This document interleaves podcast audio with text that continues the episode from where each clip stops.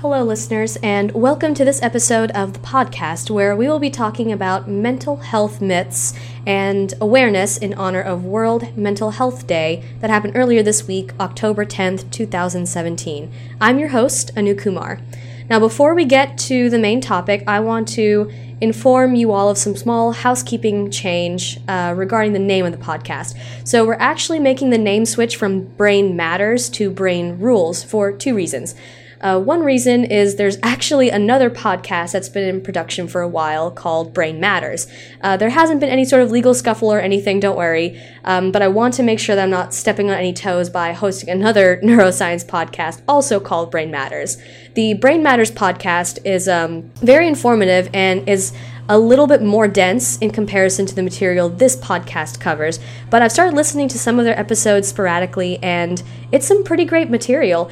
It's produced at the University of Texas at Austin and hosted by graduate students in the Institute of Neuroscience. So if you're a neuroscience fanatic or a fellow neuroscience student, um, especially on the molecular side, I highly recommend it because it will just add to your growing reservoir of knowledge. Okay, so after that little plug, the second reason I wanted to change it back to Brain Rules is to have this podcast as a continuation of the column in the Daily Beacon, and also because I couldn't really think of another name. Uh, so now we're the Brain Rules podcast, and it will start showing that on the titles starting from this episode, episode four, onward. Now let's get to this episode's topic, which is a little bit broader in comparison to the previous one so far. World Mental Health Day, according to the World Health Organization, is observed on October 10th every year with the overall objective of raising awareness of mental health issues around the world and mobilizing efforts in support of mental health. So many scientists who work in the industry of mental health, whether they're clinical psychologists or school counselors or medical researchers, uh, kind of use this day as a springboard to communicate to the general public hey, these are the kinds of trends we're noticing, this is the kind of research that we're doing, and these are the results and the information that we found out so far. So each year, World Mental Health Day has um, some sort of theme, and this year's theme was mental health in the workplace. So I think that this topic is very relevant to everyone because as we get older, we typically spend a large amount of our free time at work uh, whether that's at a minimum wage job, a paid internship, or a career gig. Um, or if you're in school right now and not currently working on the side, the goal is to eventually end up working full time once you're done with your training. So it's pretty common knowledge that if you're healthy, you'll be more productive. Um, using a physical health example, uh, if you've got the flu, chances are you're not going to be on top of your game while you're sick. You still might have to go to work or school because you've already missed an X amount of days before, or because there are things you just have to do that need your attention. And mental health can be viewed as the same way. So it's actually pretty easy to find the latest statistics about mental health in America, especially since there were copious amount of articles that were published in the last um, day or two about World Mental Health Day. I want to share a few statistics and we'll talk a little bit about them more in depth and what's being done about that. So, these statistics that I'm about to read to you um, can be found on Mental Health America's website, along with some additional statistics, a lot of uh, citations for research studies, and it's a really good springboard to use if you're very uh, interested in um, this kind of information. So, what I want to bring to attention first um, are the statistics about mental health care services. So, do people have access to treatments and assessments regarding mental health? This includes adults and adolescents. The three states with the highest access to mental health related treatments and services are Vermont, Massachusetts, and Maine. And uh, the five states with the lowest access rates are Georgia, Tennessee, Mississippi, Alabama, and Nevada. So it's shocking for me personally because I live in Tennessee, I've grown up in Tennessee, and to find out that my home state is towards the bottom of the list, it well, I mean, well, it sucks. I know that uh, personally, the town that I grew up in, the locals always has sort of, you know, pick yourself up by the bootstraps kind of attitude. And that's uh, kind of the attitude you can describe America in general, at least in my opinion. And while I think that is a really important mindset to have whenever you're trying to overcome any sort of adversity, it's also possible that you can go a bit too far.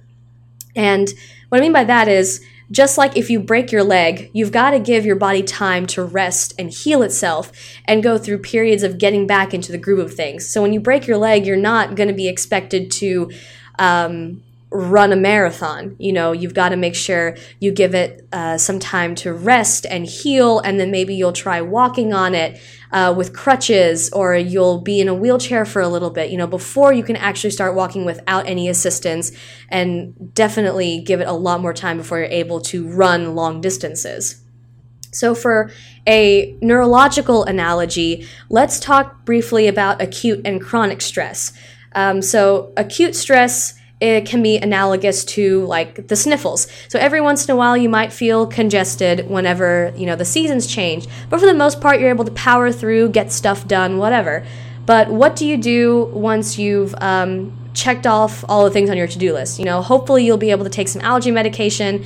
Uh, you're still drinking water and fluids throughout the day, checking your temperature just to make sure you're not running a fever. So just in case you have to call a doctor, you uh, can feel like you're actually calling them because you have a fever, not just because you have something that can be taken care of with over the counter medicine, right? Um, so you're taking care of yourself while you're still trying to function at your typical level. Uh, so chronic stress can be analogous to the flu or something even more intense like pneumonia.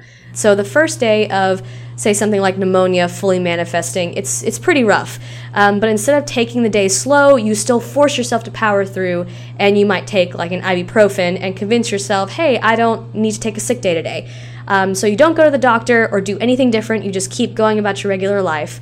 But each day, you're noticing that your muscles are getting more sore, that your headaches are becoming more intense and more frequent, or that you're coughing up more phlegm. So you're not giving your body time to recover. And whenever you keep pushing yourself, it just uh, delays that recovery time and puts your body under more and more stress to just keep going whenever it doesn't have the energy or the reservoirs to keep going at its normal level. And I understand that there are some situations where there's more to it, such as, you know, tight financial spots. You can't take a sick day simply because you can't afford it. Um, but I'm not really referencing those kind of situations at the moment. It's just more of um, a cognitive type situation where you're just forcing yourself to go through with it, even though you have plenty of reason and wiggle room to take an off day or take some time for yourself to recover. I want to read off a few common mental health myths or assumptions from mentalhealth.gov. Um, one that I think is very underrated is this one right here the myth that quote, children don't experience mental health problems.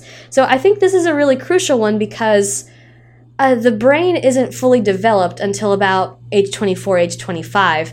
Um, but that doesn't mean that cognitive issues um, just don't happen until age 25. This is a really crucial one because you know just because the brain isn't fully developed until about age 24 25 that doesn't mean that cognitive issues can't happen until then so it's actually the opposite because the brain learns how to function and grow into the organ that it's, I guess you could say, destined to be during this critical time in a person's life. So if a child shows or starts developing tendencies related to mental health disorders early on, there's a chance that, you know, they're going to carry on that behavior or, um, cognitive change in their behavior later on in life and even for the rest of their life.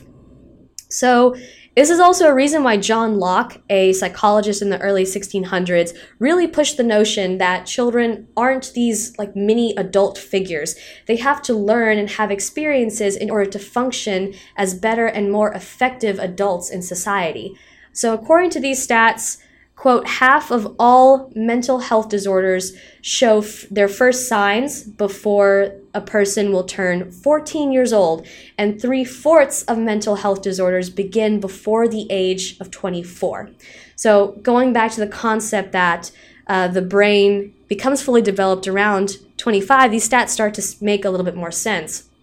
You know, think about um, whenever you were around, you know, 13, 14 years old. Life you know, for a majority of people was probably uh, not that great, uh, you know. So Uh, we're going through a lot of identity changes. Um, most of the time, people are switching schools um, or going through any sort of like bodily changes. There are a um, a lot of things that uh, adolescents and teenagers think about that they might not have thought about before. Lots of additional stressors, uh, lots of things that they have to uh, start to manage on top of things such as you know going to school um, maybe finding a job, uh, figuring out how to manage their time, possibly even looking uh, at future colleges or future workplaces. So it's a lot to think about.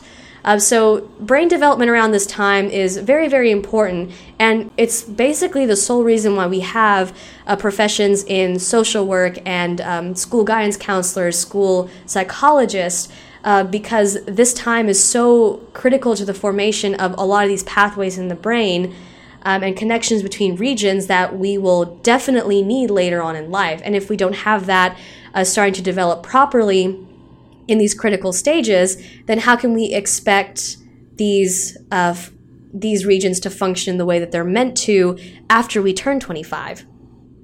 So, another myth that I want to hit on today is that mental health issues, you know, such as depression or anxiety, are solely caused because a person is weak in character or that they're lazy. Um, this is just simply not true. So, even if you're not genetically predisposed to a disorder, so like your genes don't really have anything to do with being um, depressed or anxious or anything like that, uh, you, you can still have experiences or be put in situations that can cause their development.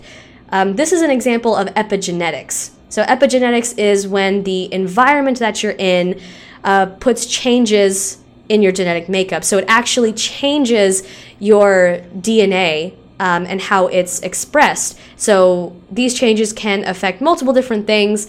Uh, most of the time, when it comes to stuff like uh, depression, anxiety, it has to deal a lot with how we process uh, stress, and it definitely uh, works on the prefrontal cortex a lot more. Uh, more towards anxiety. It definitely works on the prefrontal cortex more towards anxiety than depression, but um, there are different ways to experience a mental health disorder. It doesn't have to be something drastic, it could be um, as small as one gene, and it could range from how much dopamine you produce when you're feeling happy to if your prefrontal cortex is highly active or not in stressful situations. And the prefrontal cortex, um, in some previous articles that we've mentioned before and previous podcast episodes, it's uh, it, it's the main hub for higher order thinking. Uh, so whenever you are in stressful situations, your prefrontal cortex is sending inhibitory signals to your amygdala saying, hey, no, we don't have to, you know, run away from this problem. I know the solution to this. And then figuring out a uh, an effective solution to the stressful problem. So, people with generalized anxiety disorder, most of the time, they're not able to have the prefrontal cortex turn off or inhibit the amygdala's response. Instead, there's a lot of response from the sympathetic nervous system where there's a lot of elevated blood pressure, the heart starts pumping faster, you take more frequent and shallower breaths. A lot of blood flow goes into the muscles, so there's a lot of possible uh, muscle spasming. So it's very, it manifests itself as very physiological as much as it is cognitively. So this is a, a very thin line that not a lot of people understand about mental health disorders is oftentimes giving uh, the mental disorder long enough to manifest, or I guess marinate in a person, it can actually manifest itself as a physiological response. So I think that these ideas and concepts about mental health they can be uh, something that we talk about more um, without much of a stigma. I think that we can be more curious about these things rather than uh, coming to conclusions out of fear of the unknown because there's a lot of things about mental health disorders that we don't know, but there are a lot of things that we have found out with recent research. So, you know, at some point in history, people thought that children had the same mental capacities as an adult, but now we know that, you know, a baby cannot do taxes and, you know, we have to teach children everything. They're not inherently born with all of this knowledge, they have to acquire it through education and experience. So, I have faith that in time, the awareness of how important it is to take care of your brain will increase. And we can all contribute to that a little bit more. So, you know, you can do that in various ways. Um, if you're interested in the field of psychology, uh, in any sort of discipline, you could go to school and become a school psychologist or clinical psychologist, school guidance counselor, major in family and child studies, and then work in the social work field.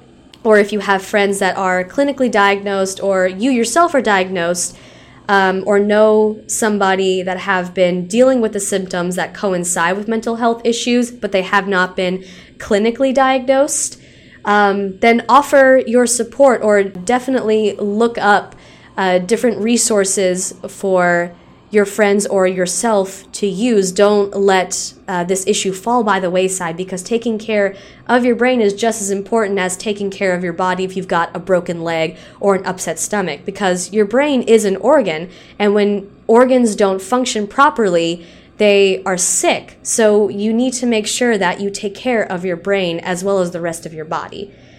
So there are actually um, quite a few organizations that deal with mental health education and um, uh, helping others going through uh, very similar mental health issues such as depression, anxiety, as well as suicide prevention.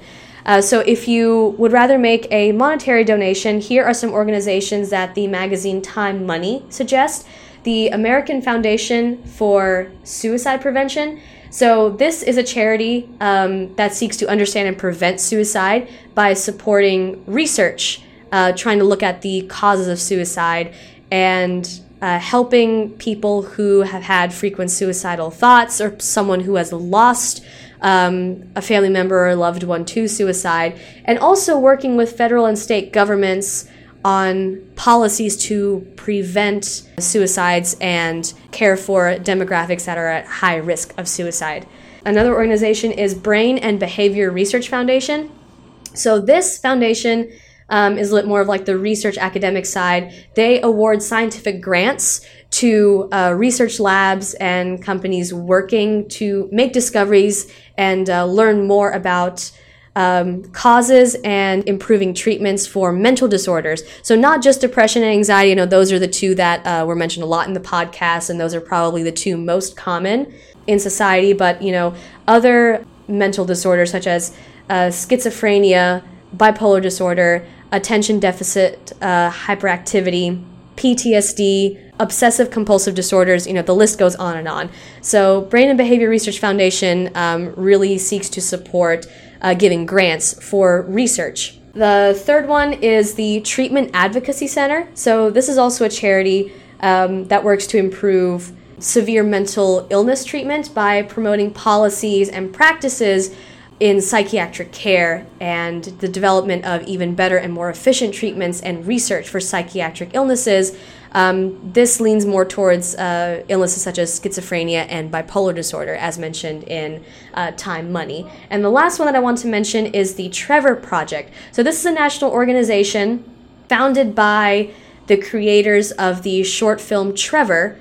Um, and so, this provides more of the crisis intervention for suicide prevention uh, in LGBTQ plus youth. So, those are just four of the many different organizations out there. I highly encourage you to do more research about the different organizations. If um, there's one out there that I haven't mentioned that you're still really interested in, uh, to either devoting your time and/or money to, I think that is a very good resource to invest in, especially since mental health is becoming a topic that is on the forefront of the conversation, especially in the workplace. You know, we need to make sure that we as a society are promoting healthy minds as well as healthy bodies. So that's all I have for today. Thank you again for tuning into this episode of Brain Rules. If you like what you heard, please share this episode with a friend. And if you haven't already, please subscribe to the Daily Beacon podcast for episodes every other week. Once again, I'm Anu Kumar, and I hope you learned something new today.